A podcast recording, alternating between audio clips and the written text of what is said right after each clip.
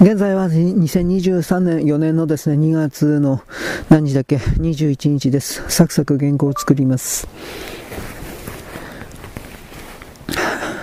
あ、寒い。死にそう。ちょっと待って。この記事に言われている魚はボラだそうだ。ボラというのは確か肉の身が臭かったのではないか。しかし、魚をあまり食べ慣れていないような関東の人間に、このボラの洗いとかを出すと美味しい美味しいと言って食べる。現地住民などはバーカと舌を出しているそうだが、この辺りはわからない。恋国にしたところで冷静に考えると非常に臭いものなのだが、そうしたことはやっぱり食べ慣れていない人たちにとっては珍味なのだろう。ものは考えようである。しかし、このボラが上がってくるということに関して異常気象がどうだとか面倒くさいことを言う奴がいないことが救いだという言い方になる。はいほい。寒いんで、なんかいろいろ、えー、っと、寒いんで、なんかいろいろ自分が何やってるかわかりませんが、まあ、とりあえずボラだそうです。なんで上がってきたかわからんけど、寒いからだしょうでしょうということです。うん、どうなんですかね。僕はこのボラという魚、あの、えー、水域ですか？塩水と水が混じるところに生きてるところの魚だということは知りませんでした。でもそんなうまい魚じゃないんじゃないの？ということは僕はなんとなくイメージできます。はい、次です。えー、これはドローンがどうのこうのか。ちょっと待ってね。えー、っとね、判明した理由、どうのこうの。まあゼロだったっていうのはすげえなと思うけど。はいはい、ほいははははは。はい。この記事の内容は相当当たり前であって、買い物難民と言われているようなものは大体は年寄りである。年寄りがスマホを駆使して、アプリを駆使して、これらの注文を発注を入れる。そして問題は、このドローンが発着する着陸場まで歩いていかなくてはいけないというところにある。ところが、例えばスーパーの出張買い物などにおいては、ネットの中で買い物をして、それを運んできてくれるのだ。自宅まで。そうしたものと比べると、このドローンの活用というものは、あんまり的を得ているとは言えないというか、行政の側の独りよがりのような気がしてならない。はいはい、そういうことですね。あの、今ネットスーパーというかですね、あの、買い物難民的に、スーパーが、いわゆる移動スーパーというものを持っていて、軽音ですね、軽自動車の軽トラック持っていて、で、あの、電話かかってきたら電話なんですよ、はっきり言ってめんどくさくなくて。電話がかかってきたらそこまで行くんですよ。で、どうですか？と買って、買ってもらうというか、なんかそんな感じです。だ自宅まで持ってきてくれるのに このドローンというのは着陸場まで歩いて、あ、まあ、自転車でもいいけど、歩いて取りに行かなきゃいけないんですよ。だからそれはきついでしょ。正直な話だけど。ちょっとだけ割高で値段になるかもしれないけど、自分のところに配達してくれるわけで、それを考えるとどうかなと思います。はい。私はたまにブラタモリの動画を数分見るのだが、タモリさんがいい味を出しているということが分かって何というかほっとしてきた。私はこのブラタモリという番組が終わったということを初めて知った。びっくりした。しかし、たまに特番でやるみたいなことを言っているから、まあそれでいいじゃないかと思う。タモリさんもなんだかんだ言って、高齢だからである。無理をしてしまったら、それこそ病気になってしまう。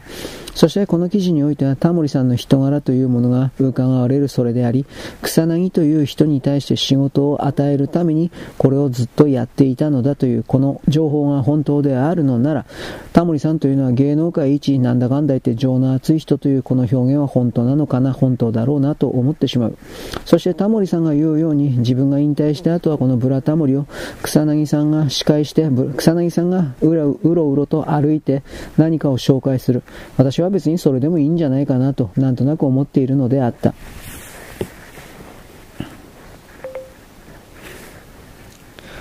はい、そういうわけなんで、ブラタモリ。これ本当に終わったんですね。俺知らんかった。うん。まあ2月の14日、2月？今月？ちょっと前に発表されたんですか ?14 日に発表されたの？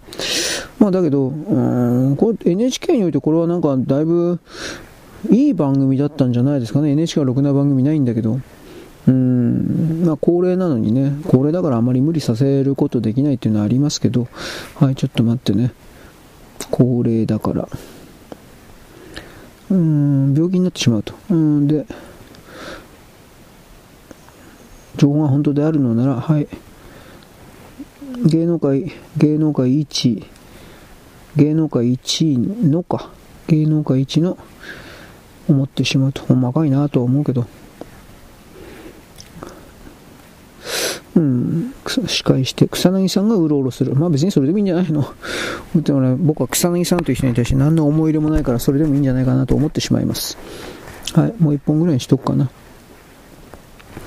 えー、っとね、デジタルエンターテインメント、なんか長いな、この記事。えー、っとね、はいはいはいはい。動画配信サービスにおいてアメリカの Amazon プライムを抜いて Unext が踊り出ているというのは私はびっくりした。Amazon プライムの方が上だと思っていたのだが、どうやら Unext というのは Amazon プライムよりもはるかに数多くのタダで見れるような動画を持っているそうだ。有料動画ももちろん数が多い。それを踏まえて、いや意外と知らないもんだな、なんて思ったのは私だけではなくあなたもそうであろう。だからといって、ネットフリックスに勝てるだとかそこまでのことは言わない。問題はこれはコンテンツをどれだけ抑えているか、その数をどれだけ無償で提供できるかにある。そしてこれらにかかる費用を考えたら NHK にお金を払うなどというのはバカバカしくてやってられないというのはわかるだろう。NHK は確か地上波だけで2000円ぐらい取った、2500円ぐらい取ったんだろうと思うんだけれど、その同じ値段で、例えばネットフリックスだとか UNEXT に払えば、1000種類も2000種類ももタダで番組が見られる。あバカバカしくてやってられないとはこのことであろう。NHK は自分たちが傲慢のクズの王様であるということに気づいていない。まずそこに気づくところからじゃないかななんて勝手に思うのだ。はいはい。まあ一応言ったけど気づかないでしょ。もうお役所みたいになってんかね。はっきり言って。まあ、というこの U、UNEXT、がすごいと、UNEX ってなんか昔の有線じゃないのと思ったけど、違ったっけ？なんか有線がなんか持って、ギャオ？ギャオと違うの？もう、うん、まあ、どちらこのオンデマンド的なこれ、本当に俺わかんないんで、まあいいです。見て、見てる人いっぱいいるんでしょという言い方ですね。はい、はい。うーん。まあ、まあ、見てるんでしょうね、こういうのね。まあ、問題はとりあえずこの NHK にですね、えー、思うけれど、はい、その同じ値段で、例えば、うん、バカらしくてやってるこのことであろう。